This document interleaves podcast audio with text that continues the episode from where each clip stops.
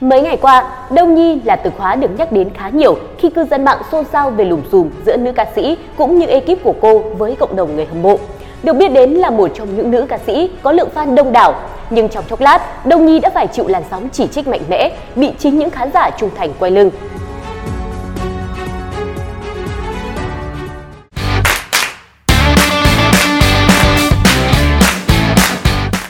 Sự việc bắt đầu từ NMH, một fan lâu năm của Đông Nhi cho biết anh bị Sixten Entertainment